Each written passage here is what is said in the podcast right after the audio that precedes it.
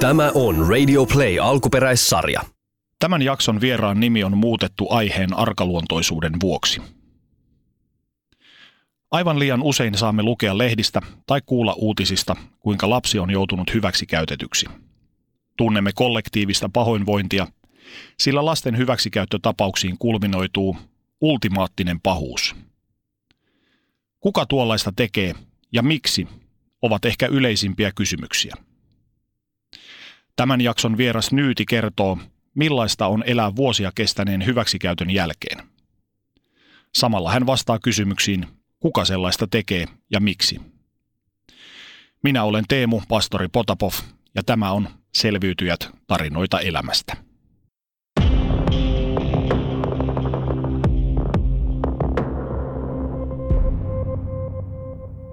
Tervetuloa Nyyti.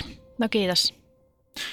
Puhuimme tuossa aluksi, että älä kysy multa, kuin, mitä mulle kuuluu, mutta kysytään nyt tälle kohteliaasti, että mitä sulle kuuluu. No toi on tosi vaikea kysymys. Mä en osaa siihen vastata ollenkaan, kun mä oikeastaan ajattelen, että mä en tiedä, mitä ihmiset haluaa kuulla. Yleensä tuommoiseen kysymykseen sanotaan, että hyvää, mutta mulle ei kuulu hyvää, niin sit mä en osaa vastata. Jos vähän tuota matkataan ajassa taaksepäin ja, ja tuota, puhuttaisiin muutamalla sanalla, muutamalla virkkeellä sun varhaislapsuudesta, minkälaisia muistikuvia sulla siitä on? No, mä synnyin perheeseen ensimmäisenä lapsena ja siellä alkoi heti kaltoinkohtelu mun syntymän jälkeen. Mä oon nähnyt syntymästä asti nälkää ja sitten oli myös väkivaltaa. Ja kun mä olin kaksivuotias, niin mun pikkuveli syntyi ja sen jälkeen mä oon ollut hänen äitinsä käytännössä. Mulla on muistikuvia kolmevuotiaasta itsestäni, kun mä oon käynyt ruokakaupassa ja yrittänyt tehdä ruokaa ja miten mä oon yrittänyt puolustaa mun veljeä ja viedä sitä turvaa. Ja sitten meidät lopulta huostautettiin ja mä muutin asumaan lapsikylään. Ja siellä mulla oli sellainen lapsikylääiti, joka ei rakastanut mua. Se rakasti kyllä mun veljeä, ainakin jollain tavalla. Mä sain kyllä ruuat ja vaatteet, mutta en minkäänlaista tunnetason kohtaamista. Mä en muista, että mä oon kertaakaan ollut vaikka mun lapsi kyllä äidin sylissä tai että se olisi kertaakaan halannut mua tai että se olisi lohduttanut edes mua. Ja sitten mä oon ollut joku 11-12, mä en muista tarkkaa ikääni. Sinne tuli uusi työntekijä, semmoinen päivätyöntekijä ja hän rupesi sitten käyttämään mua hyväksi. Ja sitten se lopulta meni myös siihen, että hän myi mua muille. Muille miehille? Joo. Että hän pyöritti jonkunlaista rinkiä ja koulutti mua siihen, mitä he halus. Ja se oli, kaikki tapahtui niin kuin hänen omassa kodissaan.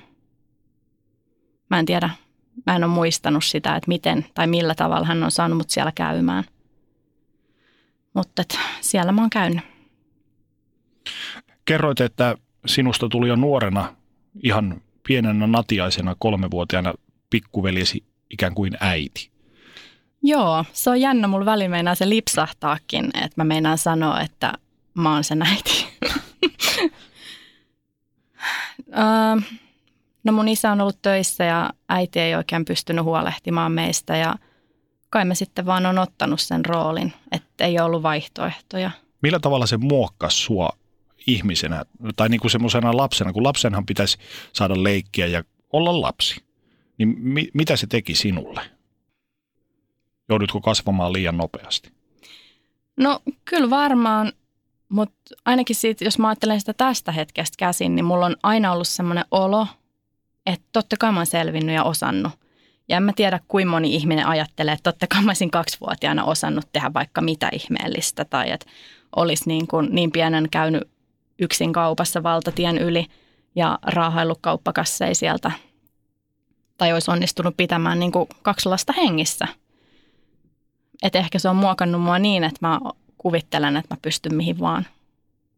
Minkälainen lapsi sä olit jos unohdetaan kaikki nämä, jos mietitään sinua ihmisenä ja lapsena, onko sulla mitään mielikuvia, muistikuvia itsellä siitä, että minkälainen lapsi, kiltti? Joo, mä oon ollut tosi kiltti, vaikka mun lapsi kyllä äiti on kyllä sanonut, että mä en ole koskaan ollut kiltti lapsi, mutta mä väittäisin, että mun muistikuvilla kyllä olen ollut todella kiltti ja kuuliainen ja koska mä oon pelännyt niin paljon, niin sen takia ollut kuuliainen. Ja sitten mä oon ollut myös todella iloinen, tosi hymyilevä, kaikki muistaa mut sellaisena ulospäin suuntautuneena, tosi positiivisena ja helposti lähestyttävänä.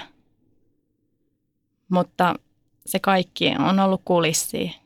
Varmasti on ollut hetki, että mä oon oikeasti ollut iloinen, mutta et paljon on ollut hetki, että on pitänyt näyttää vaan siltä. Semmoinen kuori. Joo. Oliko sulla pienempänä tuolloin ihan lapsena Mm, sanotaan vaikka kouluikäisenä, kun tietoisuus tietyllä tavalla vähän kasvaa, niin oliko sulla mitään haaveita elämäsi suhteen, urahaaveita, perhehaaveita tai jotain tällaisia? No mun haave oli tulla lapsi kyllä äidiksi. Eikö se ole semmoinen, että lapset helposti haaveilee aina siitä, mitä vanhemmat tekee? Ja kyllä se oma perhe on ollut, että mä oon pienestä pitäen halunnut omia lapsia se oli sellainen haave. Ja sitten oma talo jossain metsässä. Et ne on ollut, ja toki parisuhde. Et ihan tämmöinen niin kuin perhe-elämä on ollut se mun haave. Ja mä oon haaveillut aina, että mä pääsen eläkkeelle. Mistä tämä johtuu? No mä ajattelen, että ehkä mä oon katsellut, että aikuiset ihmiset, ne ei tee elämällään, mitä ja. ne haluaa tehdä. Ja sitten ne alkaa elää vasta eläkkeellä. Ja sitten toinen on ehkä se, että ehkä mä oon ollut niin väsynyt jotenkin koko ajan, että mä oon odottanut sitä, että mun ei tarvitse enää suorittaa. Milloin saan levätä? Niin. Mm. Muistatko sä yhtään, kuinka sä koit tuon huostaan ottamisen? Mut haettiin sairaalasta. Ja mä muistan sen, kun mut haettiin tämä lapsikylääiti ja mun veli oli hakemassa – sen jälkeen mulla ei ole kahteen vuoteen mitään muistikuvia. Se on mua ihmetyttänyt, koska mä muistan tosiaan kolmevuotiaasta kuitenkin paljonkin asioita. Niin varmaan on ottanut sen tosi raskaasti. Ja on mulla välillä tullut sellaisia väläyksiä nyt mieleen siitä, että, että mä oon ikävöinyt mun äitiä, mutta se ei niin kuin ollut sallittua. Et se on varmaan ollut semmoista varmaan ollut todella järkyttynyt ja sitten ikävä, mutta on pitänyt tukahduttaa niitä tunteita ja on joutunut yksin selviin niistä jotenkin. Että sitten mä yhtäkkiä taas muistan asioita eskariiästä. Oliko sulla tuolloin mitään käsitystä, mitä on tapahtunut? Ei. Mulla ei ole mitään mielikuvaa. Mä muistan ekan kerran sitten, voisinkohan mä ehkä ollut kahdeksan – niin monta vuotta meni välissä ennen kuin mä näin mun isän seuraavan kerran.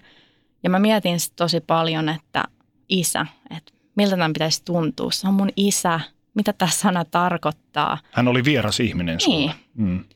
Ja että jotenkin kun sä et ollut saanut siinä se huostauton jälkeen tuntee ollenkaan niin kuin, niitä tunteita sun vanhempia kohtaan, niin se oli vielä erkaanottanut sua entisestään siitä. Että se oli ihan vain jotain utopiaa.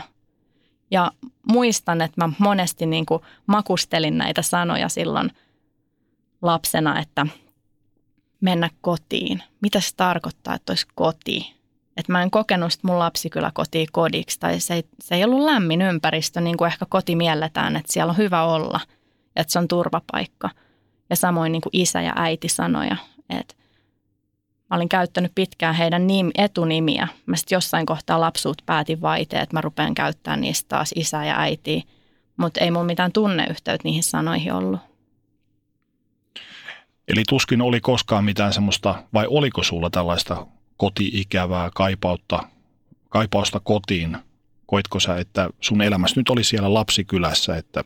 Kyllä mulla varmaan oli niin kuin, ikävä ja toiveita. Mä muistan, että yksi tyttö, kun mä oon ollut vielä aika pieni, niin lähti sieltä lapsikylästä oman äidin luokse takas. Ja mä muistan, kun mä salaa toivoin, että jos, jos mäkin. Mutta se, ne on ollut niin kiellettyjä asioita, että mun lapsikyläiti ei ole halunnut, että meillä on vanhempia, kun hän halusi, että me oltaisiin hänen lapsia. Niin mä, mä oon aina yrittänyt pelata sen mukaan, mitä multa halutaan. Ja sit sä oot niinku ehkä salaa ikävöinyt, jopa salaa iteltäsi. Tuliko hänestä sulle minkäänlaista ikään kuin äidin korviketta tästä lapsikylääidistä? No ei tullut ja ehkä sen takia, että hän ei halunnut sitä itse. Et hän, mä muistan sen, kun hän niinku kielsi meitä sanomasta häntä äidiksi ja, ja koska hän ei itse ollut niin kuin tunteella jotenkin siinä suhteessa, tai ainakaan ei osoittanut niitä positiivisia tunteita eikä kertonut sellaisia, että sä oot ihana ja että mä rakastan sua, tai ees, että mä tykkään susta tai että sä oot mulle tärkeä, niin, niin aika vaikea siitä on niin kuin mitään suhdet saada aikaiseksi. Eihän se voi lapsen vastuulla olla. Millä tavalla se rakkauden puute muokkasi sua? Tuliko susta, koetko se, että susta olisi tullut vaikka jotenkin kylmempi tai? No ei. Sä puhuitkin aiemmin siitä tunnekylmyydestä, että olisiko sellaista, niin kuin, niin ei. Mä koen enemmän, että mä oon semmoinen salatuntija – että mä en, mä en uskalla näyttää tunteita ihmisten nähden. Mä en esimerkiksi pysty itkemään, jos joku näkee. Ja mä koen niin suurt häpeät sellaisesta niin kuin ikävästä ja surusta ja muusta ja näistä tunteista, mistä on vaiennettu ja ihan jopa fyysisesti sitten pahoinpidelty. Ehkä siitä on seurannut enemmänkin semmoinen niin rakkauden kaipuu, että se on syventänyt sitä ja toivoisi, että maailmassa olisi se joku ihminen, joka oikeasti rakastaisi mua, mutta mä en pohjimmiltaan usko, että niin on, tai että kukaan voisi rakastaa, että musta on varmaan jotain tosi pahasti vialla. Oliko tuolla lapsikylässä ton lapsikylä äiti, jos jätetään yhtälöstä pois, niin oliko siellä ketään muita semmoisia turvallisia aikuisia hahmoja? Varmasti olisi ollut, mutta me joudutaan nyt palaamaan siihen lapsikylääitiin, niin hän blokkasi kaiken. Joo, hän Joo. on niin kuin todella manipuloivasti kasvattanut ja, ja myös niin kuin hyvin Jumalan pelolla ja monenlaisella pelolla, niin mä koin, että mä elin sellaisessa kuplassa. Mä tajusin sen sitten, kun mä muutin pois, niin vasta pari vuotta sen jälkeen, että mä oon ollut semmoisessa kuplassa, että en mä edes tiennyt, että on muuta tai että olisi semmoista vaihtoehtoa, että mä voisin mennä juttelemaan jollekin muulle. Että mä, hän on ollut mulle tietyllä tavalla vähän niin kuin Jumalasta seuraava, että, että on vaan hänen sana ja mitä muut maailmaa ei ole. Saitko sä edes mahdollisuutta ystävystyä muiden samanikäisten lasten kanssa? Kyllä, jonkun verran. Ne oli ehkä ne valikoitunut jotenkin niin kuin tämän lapsikylääidin toiveiden mukaisesti. Mutta olisi paljon semmoisia hiljaisia sääntöjä ja silloin kun mä oon ollut ihan pieni, niin aina kun mä lähdin ovesta ulos, niin hän sanoi, että kodin asioista ei saa sitten puhua. Ja mä luulen, että tämä kielto oli just siksi, että hän teki paljon vääryyttä. Mutta miten sä voit kertoa itsestäsi kään, jos et sä niin kuin voi kertoa kodin asioista? Sehän on sama asia.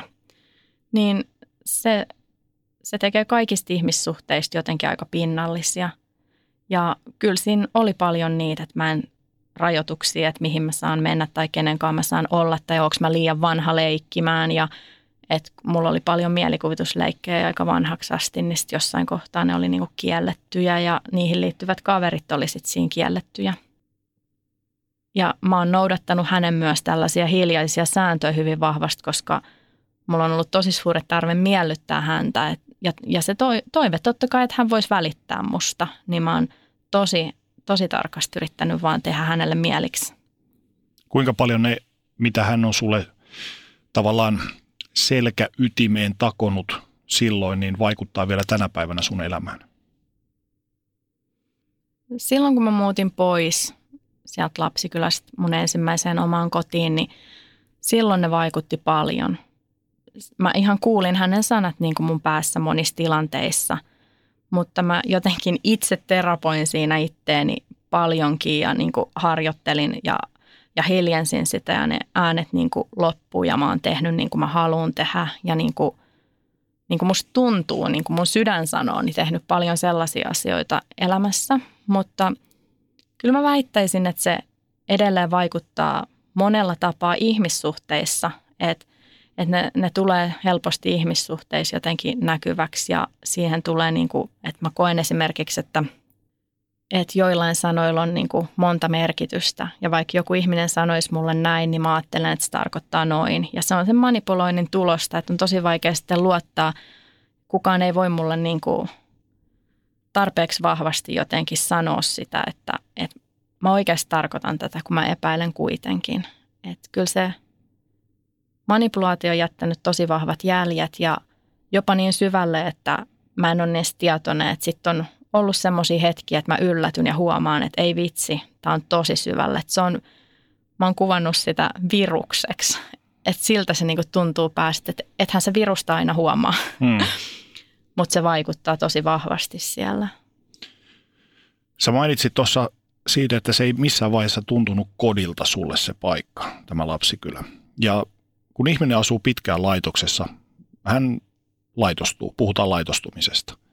Koetko sä, että sulle olisi käynyt niin, että olit laitostunut jossain vaiheessa? No en koe, että lapsikylän on kyllä sellainen enemmän kodinomainen ympäristö ja siellä on ne samat ihmiset, että vaikka nyt en saanutkaan heiltä ehkä semmoista jotain niin rakkautta ja, ja välittämistä, joka olisi tehnyt sen kodin tunnun ja tuonut sen semmoisen lämmön siihen – niin kyllähän se fyysisesti kuitenkin oli ihan mun koti ja siellä oli samat ihmiset, samat lapset, samat työntekijät. Että kyllähän se tosi semmoinen kodinomainen ympäristö oli, että mä en ole, en ole kokenut sitä laitokseksi.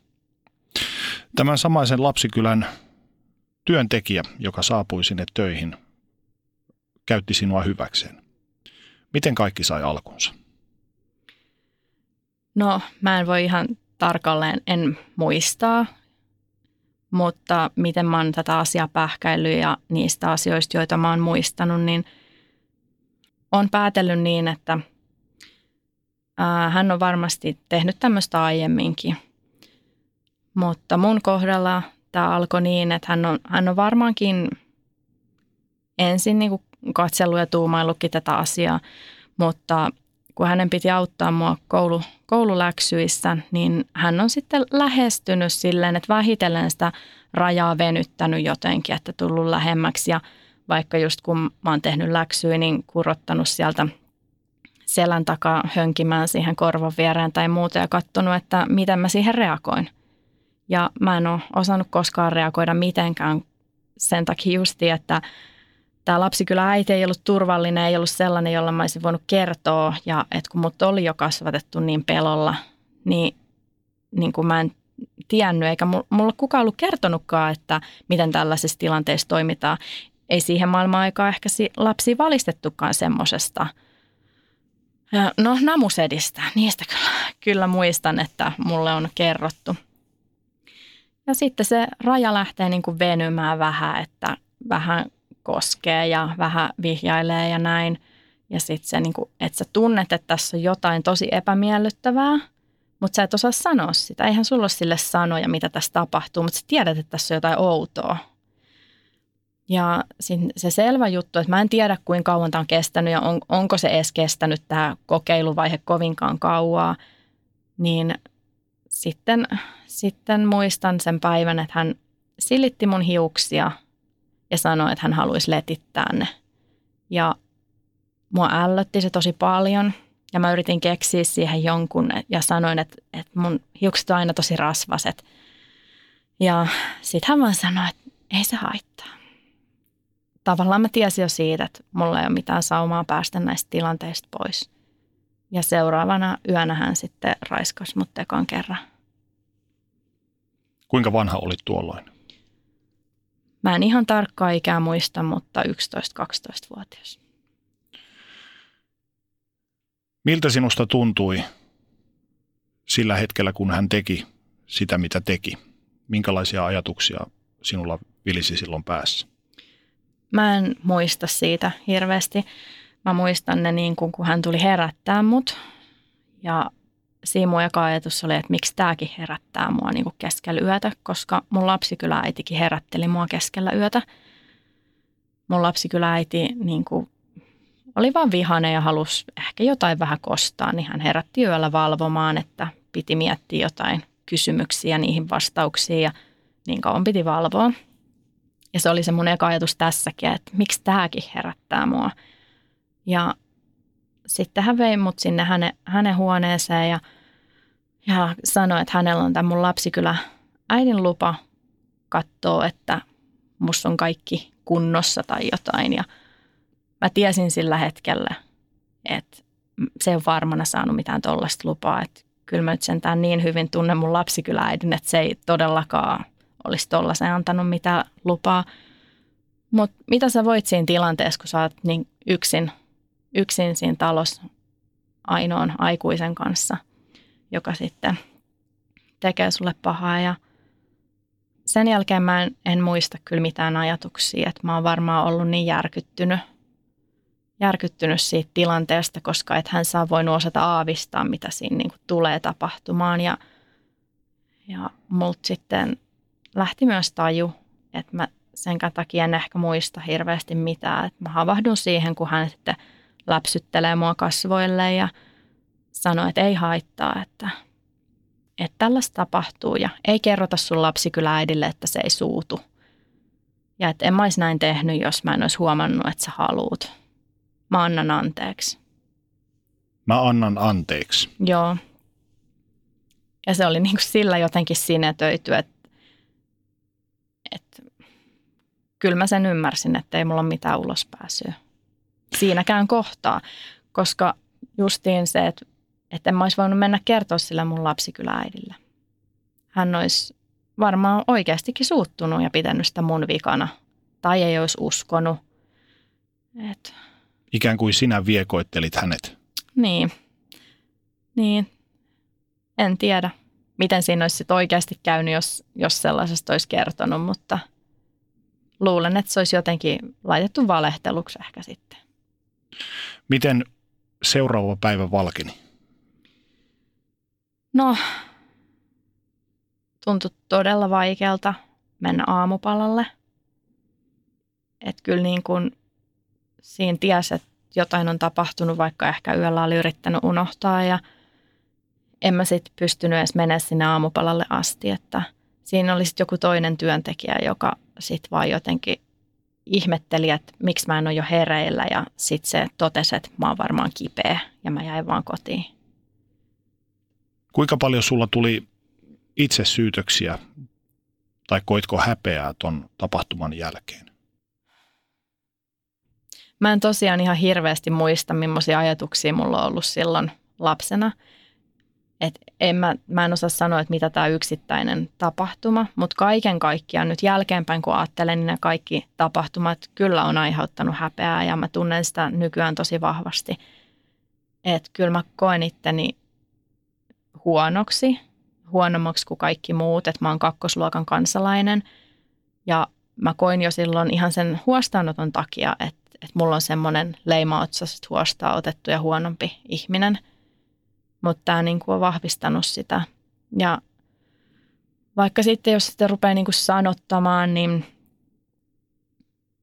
niin kyllähän se kuulostaa hölmöltä, että mä tuntisin itteni jotenkin huonommaksi sen takia, mitä mulla on tehty.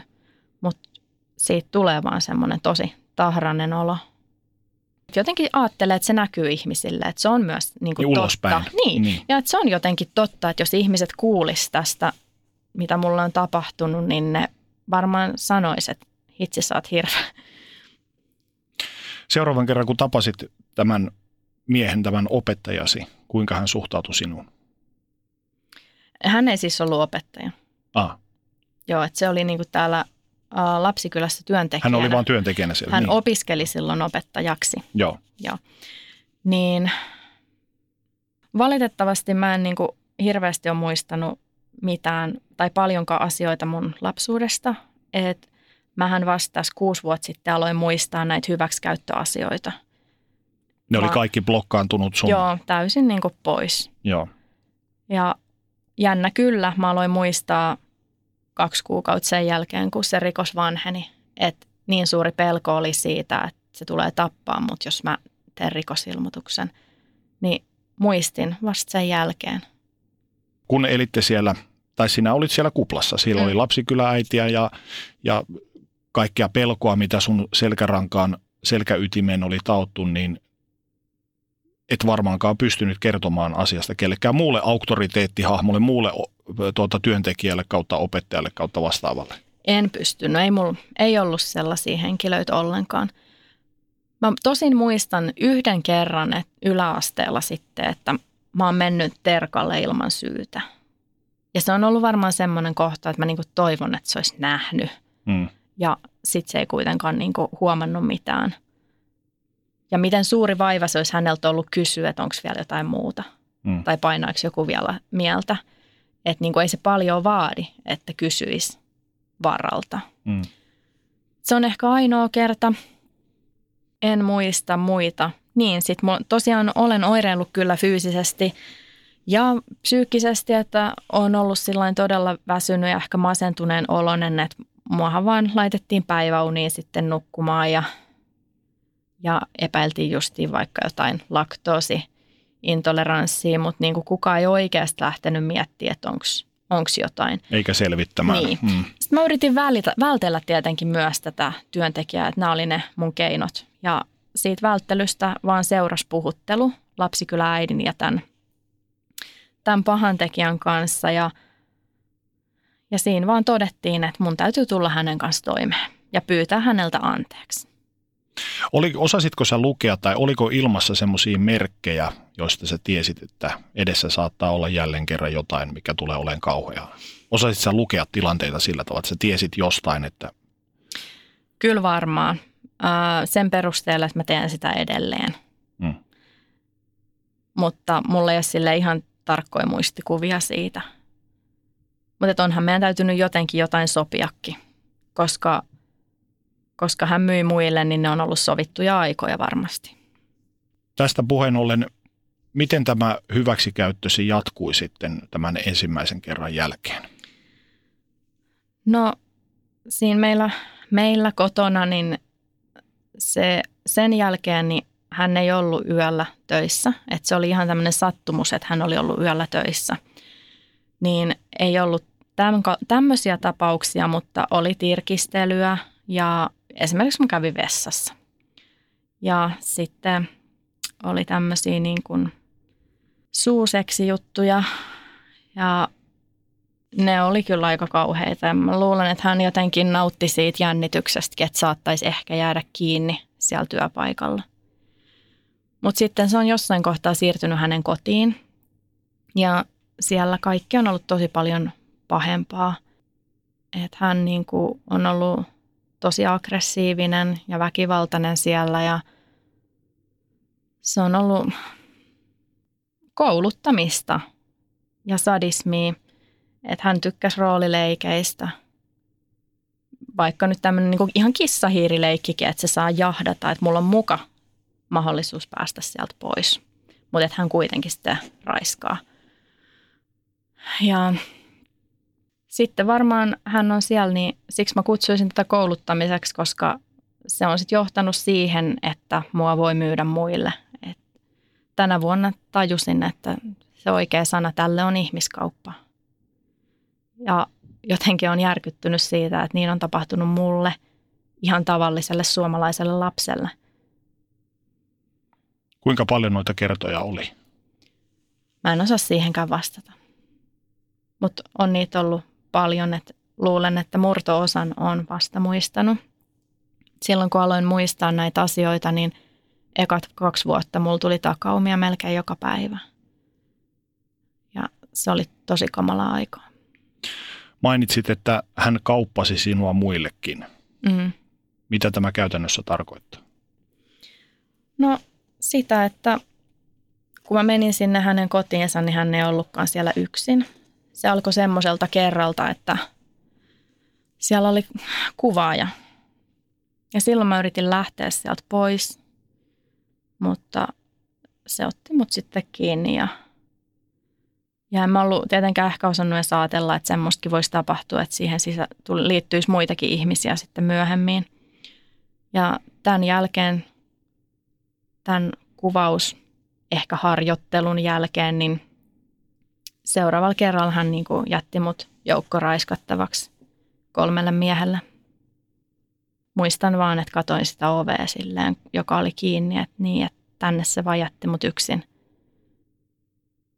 Vaikka ei hänestä nyt varmasti mitään turvaa olisi ollut, mutta silti hän oli se ainoa tuttu, että täysin vieraita ihmisiä, et voi yhtään tietää, mitä tulee tapahtumaan. Että siihen, siihen asti oli kuitenkin pystynyt, nopeastihan sä opit tuntemaan jonkun ihmisen ja mitä se haluaa, ja sä pystyt edes jotenkin vaikuttaa sun tilanteeseen. Mutta sitten se, niin kuin, että sut jätetään ihan vieraille, niin ei sitten niin kauhun määrää pysty kuvaamaan. Ennen tätä haastattelua keskustelimme ja mainitsit minulle sillä tavalla, että hän kauppasi sinua sloganilla tämä tyttö kestää kaiken.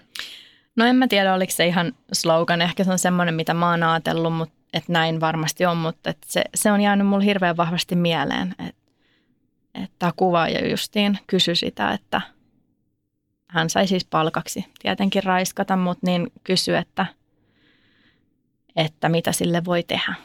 Niin vastaus oli se, se kestää mitä vaan. Ja kun mä ajattelen kokonaisuutta, niin mä oon varmasti ollut sellainen. Siihenhän mä oon oppinut jo silloin pienestä pitäen, kun mä oon ollut mun veljen äiti ja suojellut sitä ihan mahdottomilta tilanteilta. Ja koko mun niin kuin lapsuuden kaari on kasvattanut mut siihen kohtaan, että mä kestän mitä vaan. Jos mietitään tuota sun hyväksi käyttöä, niin minkälaista se oli niin kuin kokonaisuudessaan? Kuinka paljon siitä oli henkistä väkivaltaa ja kuinka paljon siitä oli fyysistä?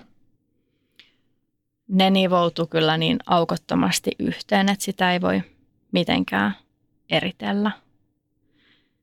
Koska kyllähän siinä on väistämättä se alistaminen ja pelottelu ja se niin kuin henkinen puoli tosi vahvasti ja manipulointi ja se syyllisyyden, että se on mun vika ja miksi mä vaan, mä jatkan sitä ja, ja sitten lopulta se painostaminen, että mut voi korvata. Ja niin kuin sit sä meet sinne tavallaan vapaaehtoisesti.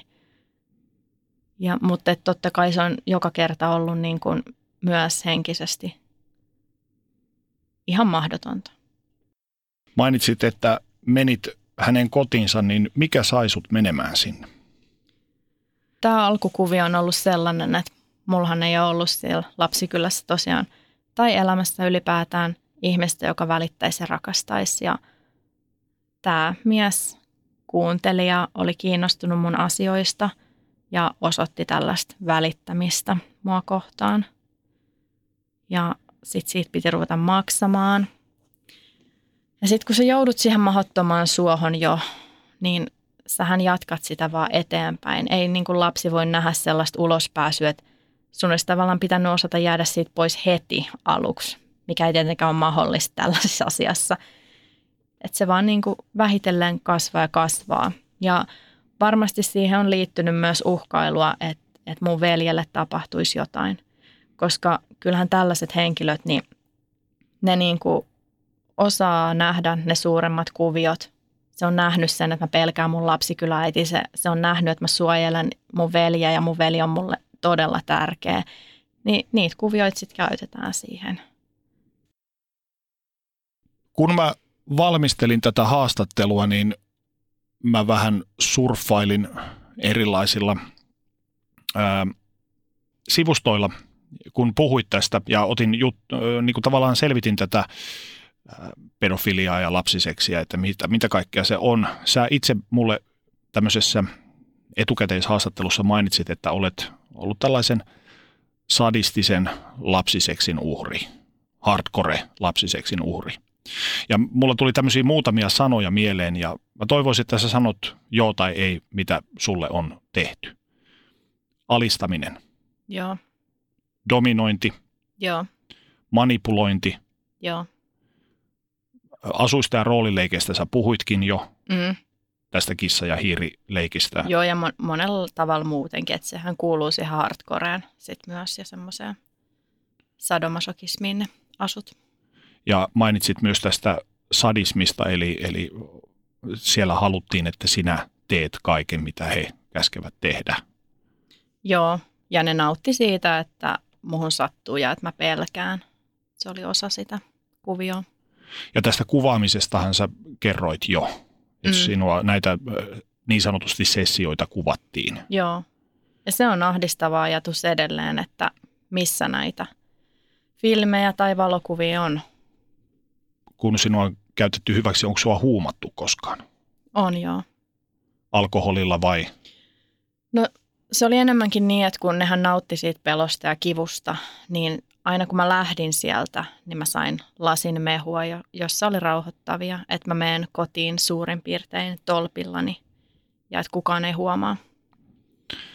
Ja sitten on ollut, ollut tota noin, niin sitä huumaamista myös liittyen raskauden keskeytykseen. Sinulle on tehty abortti? Joo. Että tähän porukkaan kuuluu myös lääkäri, joka piti tietenkin huolen, että asia ei tulisi, mikään asia ei tulisi julki, että jos on jotain vaivoja, mitä tahansa vaivoja, niin, niin kuin hän hoitaa, hoitaa kuntoon. Missä vaiheessa tämä lääkäri tuli mukaan kuvioihin? Mä en osaa sitä sanoa, mutta tämä abortti mulla on tehty varmaan kun mä menin Seiskalle.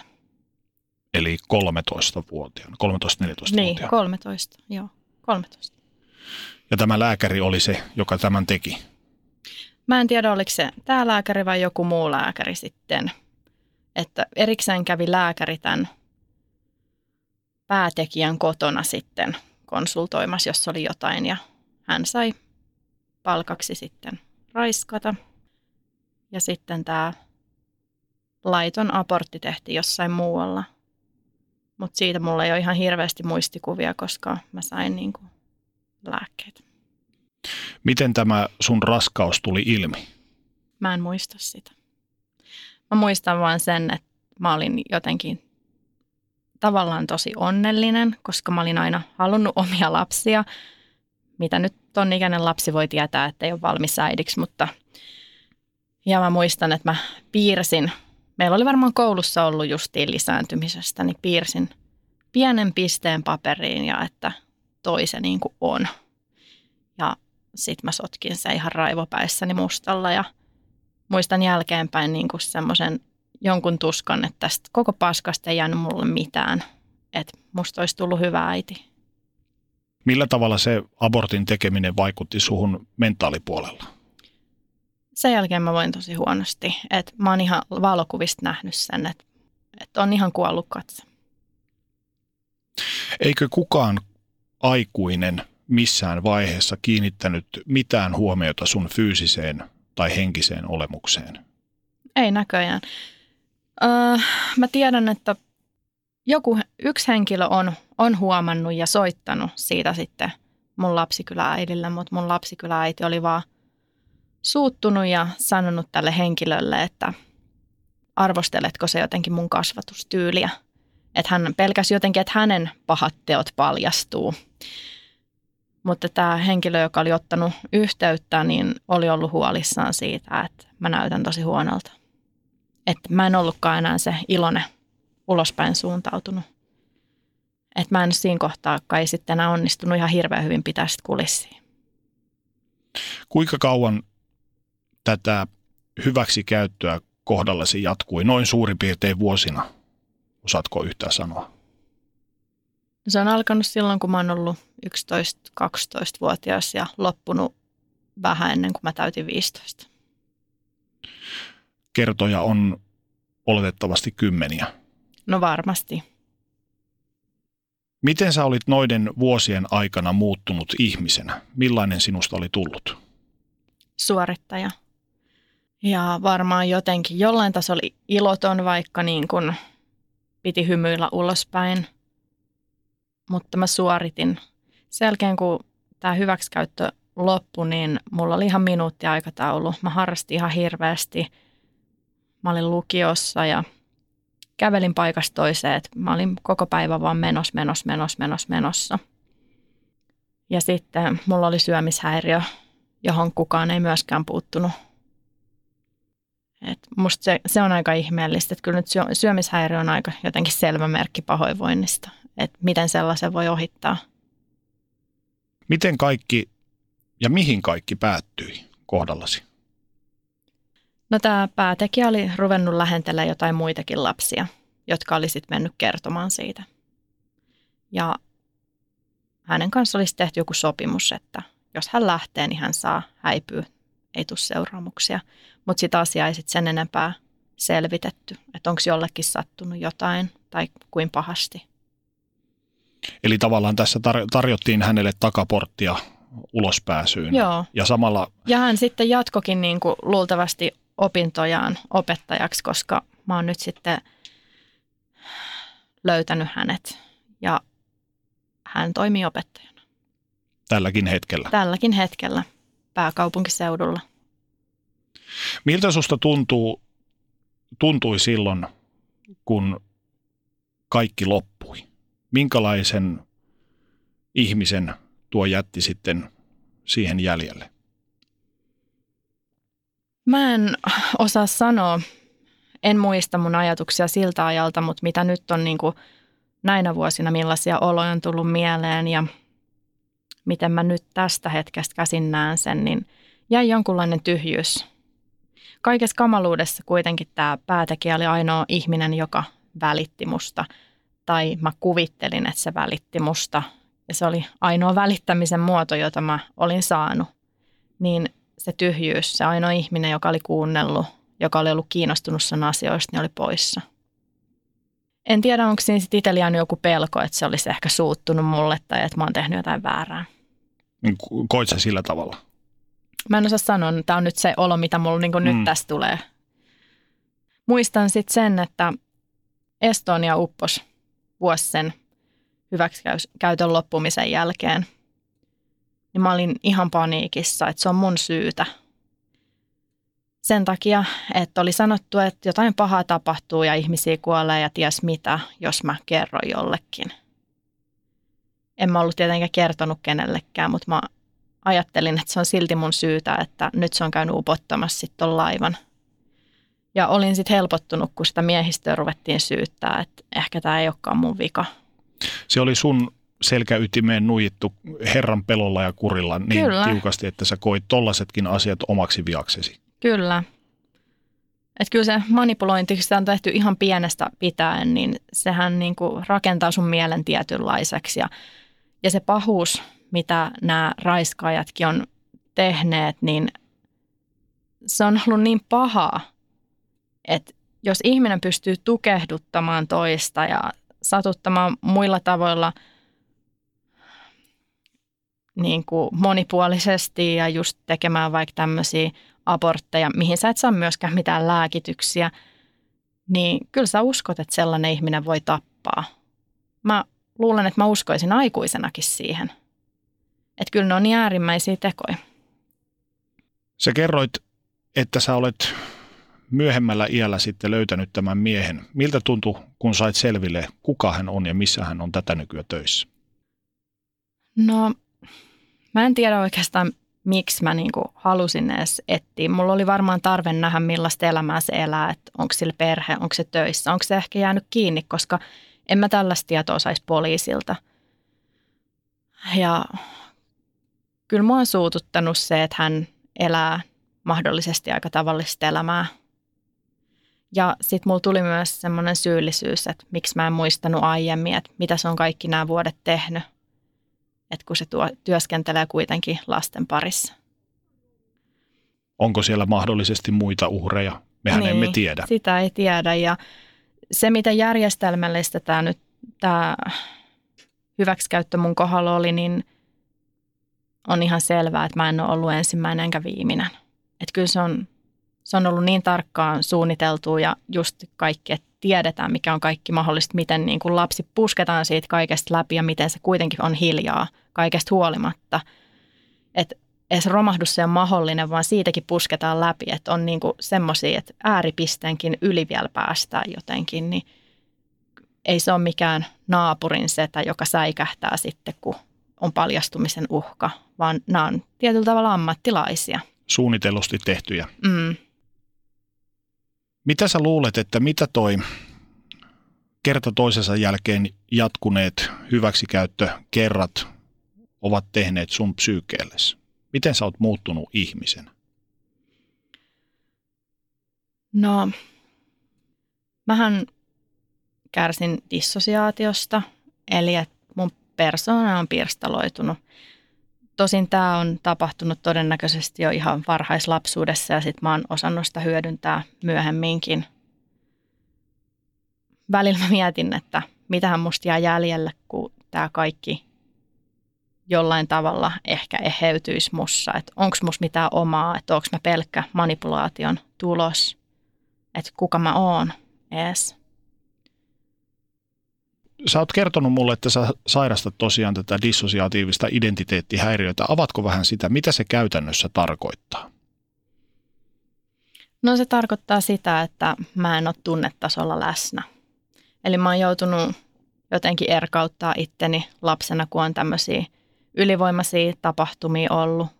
Eihän kenenkään mieli kestäisi, jos saisit tunnetasolla siinä kerta toisensa jälkeen, vaan sä meet vähän niin kuin sivummalle siitä tilanteesta ja, ja et tietyllä tavalla ehkä tunne sitten mitään, vaikka käytännössä ne vaan sitten johonkin patoutuu kuitenkin ja myöhemmin sitten tulee ilmi. Mutta se, miten se nyt tässä hetkessä näyttäytyy, niin mä koen, että mä oon tavallaan koko ajan semmoisen sumun takana. Ja kyllä mä jo parikymppisenkin taisin sanoa, että musta tuntuu, kun mä elän koko ajan sumussa. Että se oli ehkä se sana, miten mä ymmärsin sen olon. Ja mä, mä tein tästä semmoisen piirustuksen kerran, kun mä ajattelin, että mä haluan selventää tätä muille. Että jos mä piirrän yhdelle paperille talon, niin te näette selvästi sen talon siinä. Ja sitten jos mä piirrän toiselle paperille tämän talon niin kuin disson läpi, niin siinä on se talo.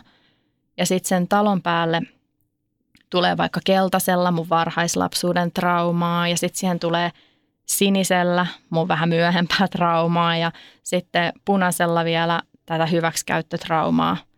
Niin kyllä se näkyvyys on aika huono. Että kyllä sitten kattelee semmoisen harmauden läpi jotenkin. Mulla on ollut muutamia hetkiä elämässä, että mä oon kokenut, että mä oon oikeasti tässä hetkessä. Mä oon oikeastaan ymmärtänyt se vasta vuoden sisällä, että se tarkoittaa olla tässä hetkessä. Me joskus aikaisemmin ajattelin, että se tarkoittaisi valaistumista. Ehkä ne on sama asia. Ja se on tavallaan surullista, koska mä voisin sanoa, että mä en ole ollut tässä hetkessä kymmentkään kertaa mun elämän aikana. Mutta silloin, kun mä oon tässä hetkessä sen pienenkin sekunnin. Joskus se on saattanut kertaa kestää minuutteja, joskus jopa ehkä useamman tunninkin, niin mä näen todella selkeästi. Mä oon esimerkiksi nähnyt keltaisen talon, jonka mä näen joka päivä, kun mä kävelen siitä ohi. Mutta silloin mä todella näen ja mä oon silleen, vau, onko todella ton värinen, aivan uskomaton. Ja tuntuu, että voisi niinku itkeä ilosta, että kun se on vaan niin upeeta – ja tämän vuoden alussa kävi semmoinen, että mä yhtäkkiä olin hetkellisesti todella tässä hetkessä, niin mä kuulin torilla bussin moottorin äänen vaan. Ja mä olin siitäkin, vau, wow, kuulostaako se oikeasti to, siis tosi upea. Niin jos tällaiset hetket joskus mun elämässä lisääntyisi, että se dissosiaatio saataisiin korjattua tai edes osittain korjattua, niin mä tuun varmaan olemaan ihan järjettömän onnellinen vaikka mulla onkin tätä taakkaa näin paljon. Miten toi disso ja kuinka paljon se vaikuttaa sun päivittäiseen elämään? No, mähän en tiedä, mitä olisi elää ilman sitä. Hmm. Mä en osaa silleen sanoa, mutta kyllähän mä oon keskimääräistä väsyneempi. Toki traumatkin väsyttää. Ja sitten semmoista, niin että vaikea keskittyä, että jos joku ihminen sanoo mulle jotain, niin se menee vaan täysin ohi. Ja vaikka sanoo toisen kerran, se voi mennä ohi. Ja vaikka mä sitten oikein karppaa ja kuuntelen, niin se menee silti ohi. Ja, ja sitten semmoista, että jos kuulee jonkun, että joku ihminen vaikka puhuu jostain mun vaikeasta asiasta tai vaikka sattu, satun, sattumoisin kuulisi jonkun sanan, joka laukaisee mulle niin kuin mun näitä omia asioita, niin tulee vielä enemmän poissa olevaksi ja tuntuu, että koko muu maailma vaan katoo jotenkin siitä. Tai että ehkä ei kuulekaan kovin selvästi. Onko sulla paljon trikkereitä, jotka laukaisee tämmöisiä takaumia? On. Kun kaikenlaista väkivaltaa on ollut ensimmäiset 20 vuotta elämästä, niin lähes kaikki elämän toiminnot on trikkeröitynyt. Eli ihan vuoden ajat, säätilat, moni tuoksui, vaatteita, kuoseja ja se voi olla ihan mitä vaan. Ja sitten vaan iskee ihan hirveä paha olo tai että rupeaa pelkää jotain ihmistä tosi paljon, vaikka sillä nyt vaan sattuu olemaan tietynlaiset housut jalassa tai sä kuulet jonkun äänen. Yksi tämmöinen tosi paha ääni on mulle niin kuin vyön avausääni, että se on niin tosi semmoinen raju. Mutta tänä vuonna ihan tämä pelkkä kevät, kevään tuoksu, niin saa mut voimaan tosi pahoin. Ja ei se välttämättä yhdisty mun mielessä suoraan niin kuin johonkin tiettyyn tapahtumaan. Mulla vaan tulee huono olo ja sitten sitä on vaikea ymmärtää, mistä se johtuu. Kun tämä hyväksikäyttö loppui, niin miten sun elämän palaset niin sanotusti alkoi loksahtelemaan jotenkin paikalle? Miten sä aloit rakentamaan sitä itsenäistä elämää, kun muutit täältä lapsikylästä pois? No mulla jatkui siinä minuuttiaikataulu elämä sitten aika pitkälle. Pitkälle ja tota, mulla oli siinä tärkeä harrastusporukka, että mä oon kokenut, että mä elinkin siinä mun parhaat vuodet, muutaman vuoden, että harrastettiin yhdessä ja ne asiat vähän jäi sivuun. Mutta mulla kävi sitten siinä, tai tuli siinä kolari, jäin auton alle ja sen seurauksen sitten mulla alkoi tulee sellaisia pahan olon ja paniikin ja ahdistuksen tunteita aika ajoin ja, ja aloin sitten myös väsyä ja en enää pystynyt sitä minuuttiaikataulua tai oikeastaan minkäänlaista aikataulua pitämään, että, että sitten mä putosin oravan pyörästä ja kaikista pyöristä, että en ole kyennyt esimerkiksi koskaan työelämään. Oliko se yhdenlainen laukaseva tekijä se, että sä et pystynyt enää pitämään itseäsi kiireellisenä, jolloin alkoi näitä takaumia tulemaan ja sä pystyt alkaa, tai näin kuin hahmotit sitä, mitä sulle on tapahtunut? Silloin nuoren mulle ei vielä tullut takaumia, se oli vaan semmoista epämääräistä huonoa oloa. Mä olin viimeiseen asti kiireinen. Se oli vaan varmasti niin, että, että mun voimavarat alkoi loppua. Että eihän kukaan jaksa semmoista loputonta pakenemista minuuttiaikataululla mm. ilman lepoa. Ja nyt sitten tuossa 5-6 vuotta sitten, kun mä aloin muistaa näitä hyväksikäyttöjuttuja, niin silloin siinä mun elämäntilanteessa oli semmoisia laukasevia tekijöitä myös mukana. Miltä ne takaumien saamiset tuntuivat? No todella ahdistavilta ja vaikeilta mun ensimmäinen takauma tuli niin, että mä heräsin aamuyöllä ja mä muistin siinä ensimmäisen kohan siitä mun ekasta raiskauksesta, eli kun hän tulee herättää mut. Ja sitten vähän siitä vielä eteenpäin, niin kyllä se paha meni niin pahaksi, että mä samana päivänä jo aloin viiltelemään, että, että mä en kestänyt sit olo ollenkaan, että että se oli täysin ylivoimainen tunne. Paraniko tai paheniko ne olot näiden takaumien tullessa? Menitkö sä syvemmälle siihen tavallaan siihen niin sanotusti kaninkoloon? Tuntuko susta, että sä pääset sieltä ylös vai tuntuko susta, että sä uppoat vaan syvemmälle koko ajan itsesi kanssa? Kyllä mä upposin koko ajan vaan syvemmälle, että niitä takaumia alkoi sitten tulee todella usein ja se oli vielä niin, että nämä vaikeimmat tapahtumat, mitä, tai mitkä mä luokittelen vaikeimmiksi, mitä mulla on tehty, niin ne tuli monessa osassa. Et ei niitä kestänyt sille ottaa kuin ihan pikkupalasia. Et siinä saattoi mennä pitkäkin tauko, että se, että se niin kuin vahvistui ja, ja tuli uudelleen ja muisti eteenpäin. Ja kyllä se oli ensimmäiset kaksi vuotta, niin mä oon varmasti elänyt ihan täysin shokissa – ja että kyllä mä ne ekat kaksi vuotta myös on ollut erittäin tuhonen ja on ollut todella paha olla ja on myös kokenut, että ei yhteiskunnan tuki ole riittänyt. Haitko ja saitko ammattiapua tai vertaistukea? Sain ammattiapua kyllä psykiatriselta polilta, mutta, mutta määrärahat on sellaisia, että periaatteessa yksi käynti per viikko, mikä on ehdottomasti liian vähän. Että ei sellainen tämmöisessä karmeassa tilanteessa mitenkään riitä ja jos ei ole muuta tukiverkostoa.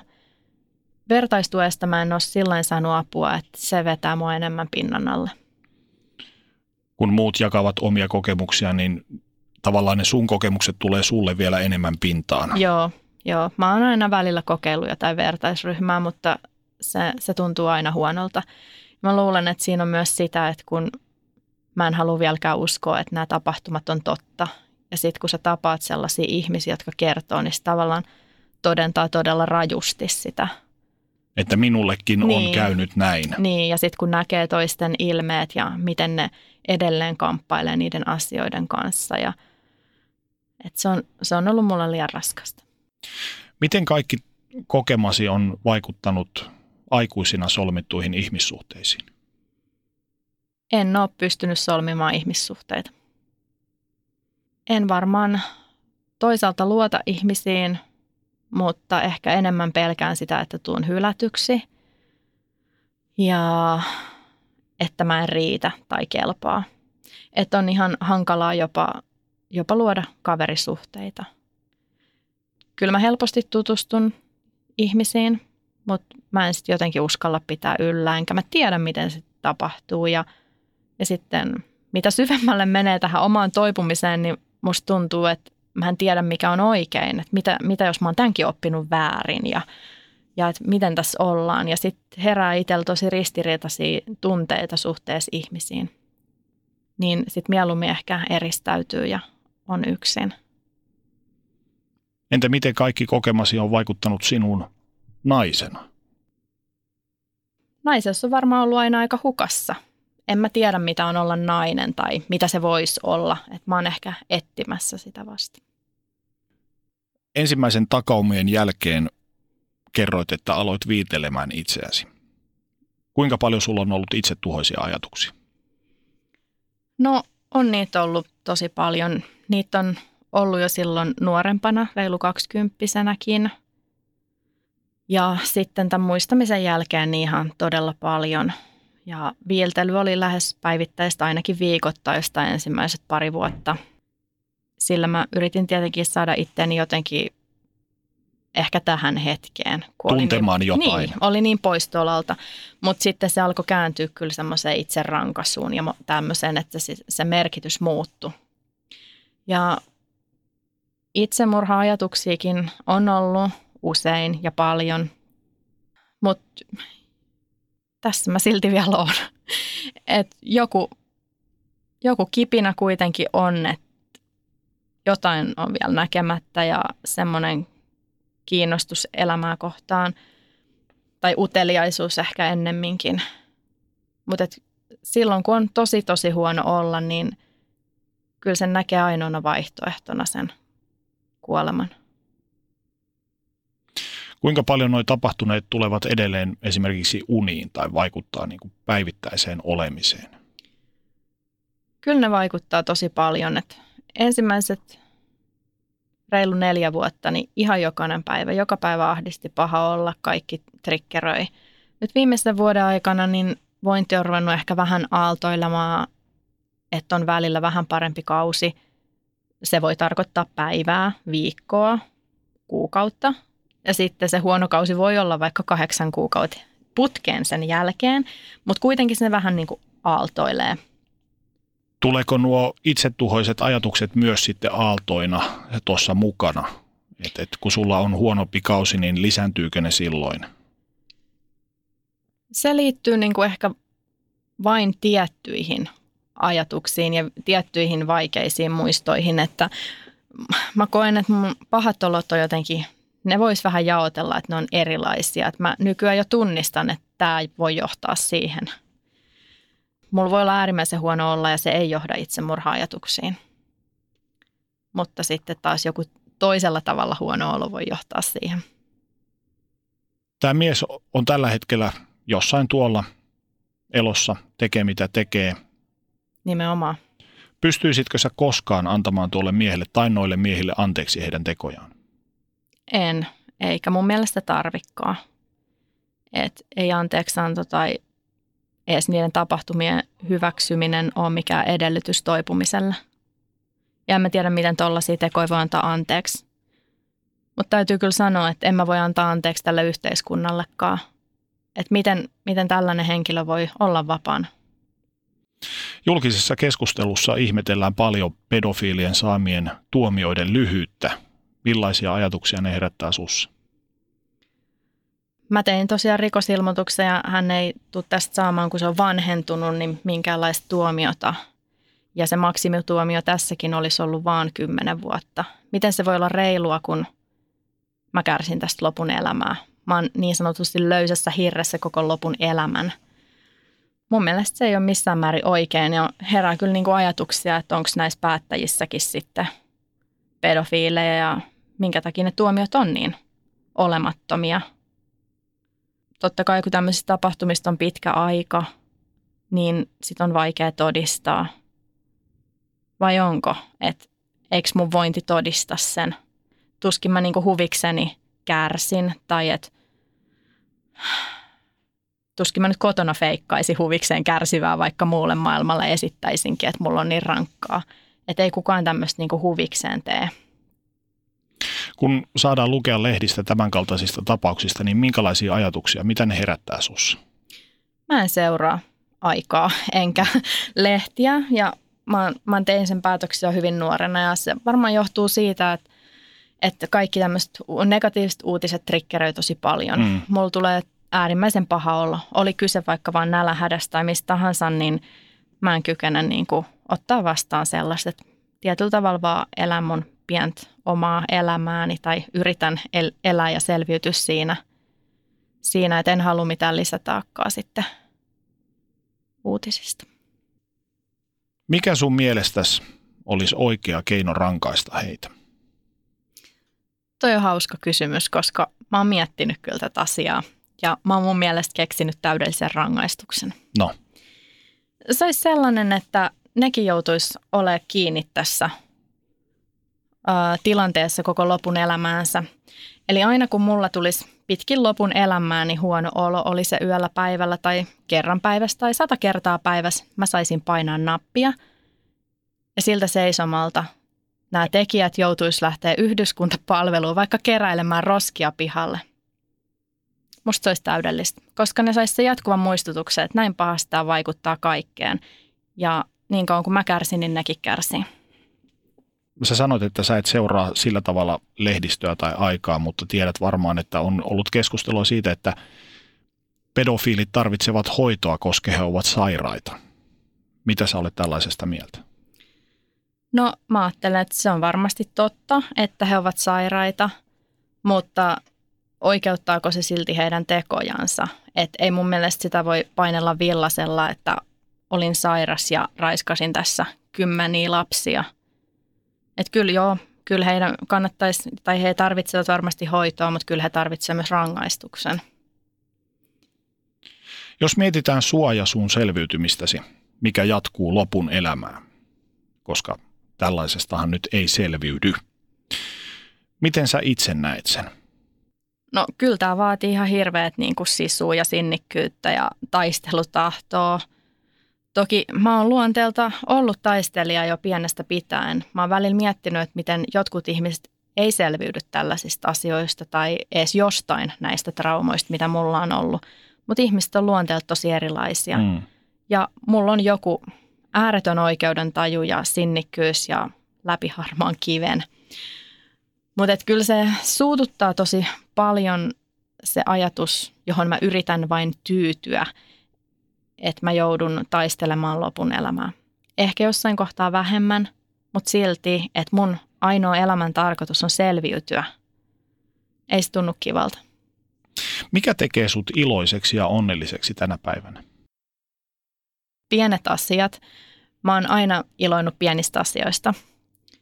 Se voi olla vain joku ohi lentävä lintu tai kun joku kukka puhkeaa kukkaan tai just kevään silmut, ensilumi, latte. Ne on pieniä asioita. Mm. Mä luulen, että mulla on pienen, pienestä pitäen ollut niin vaikeaa, että mä oon tajunnut, että mitään suurta onnea ei tule. Ja mä oon osannut nauttia niistä pienistä asioista. Ja se on ollut se kantava voima. Ja se on niin kuin jäänyt elämään. Minkälaisena sä näet sun oman tulevaisuutesi?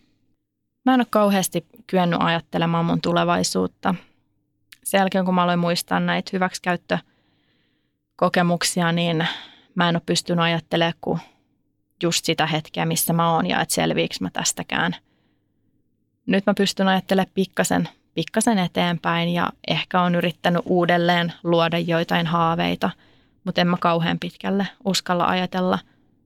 Toki toivon välillä, että, että olisi jotenkin seesteisempää ja ahistaisi niin paljon ja voisi oikeasti vaan vaikka viettää tylsää kotiiltaa. Loppuun mä haluaisin kysyä sulta sen, että miksi sä halusit antaa tämän haastattelun? Mä ajattelin, että tämä olisi mulle todella tärkeät ja onkin. Mä oon joutunut salaamaan niin paljon näitä asioita ja niin pitkään. Ja kun nämä on näin isoja asioita ja tapahtunut yhteiskunnan erilaisissa suurissa ja pienemmissä ympyröissä, niin mä ajattelin, että ehkä mun täytyy kertoa tämä myös vähän suuremmin.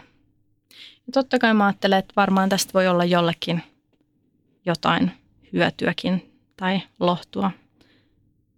Mutta salailun aika on nyt ohi. Siksi mä tulin tänne. Kiitos nyt ja kaikkea hyvää. Kiitos.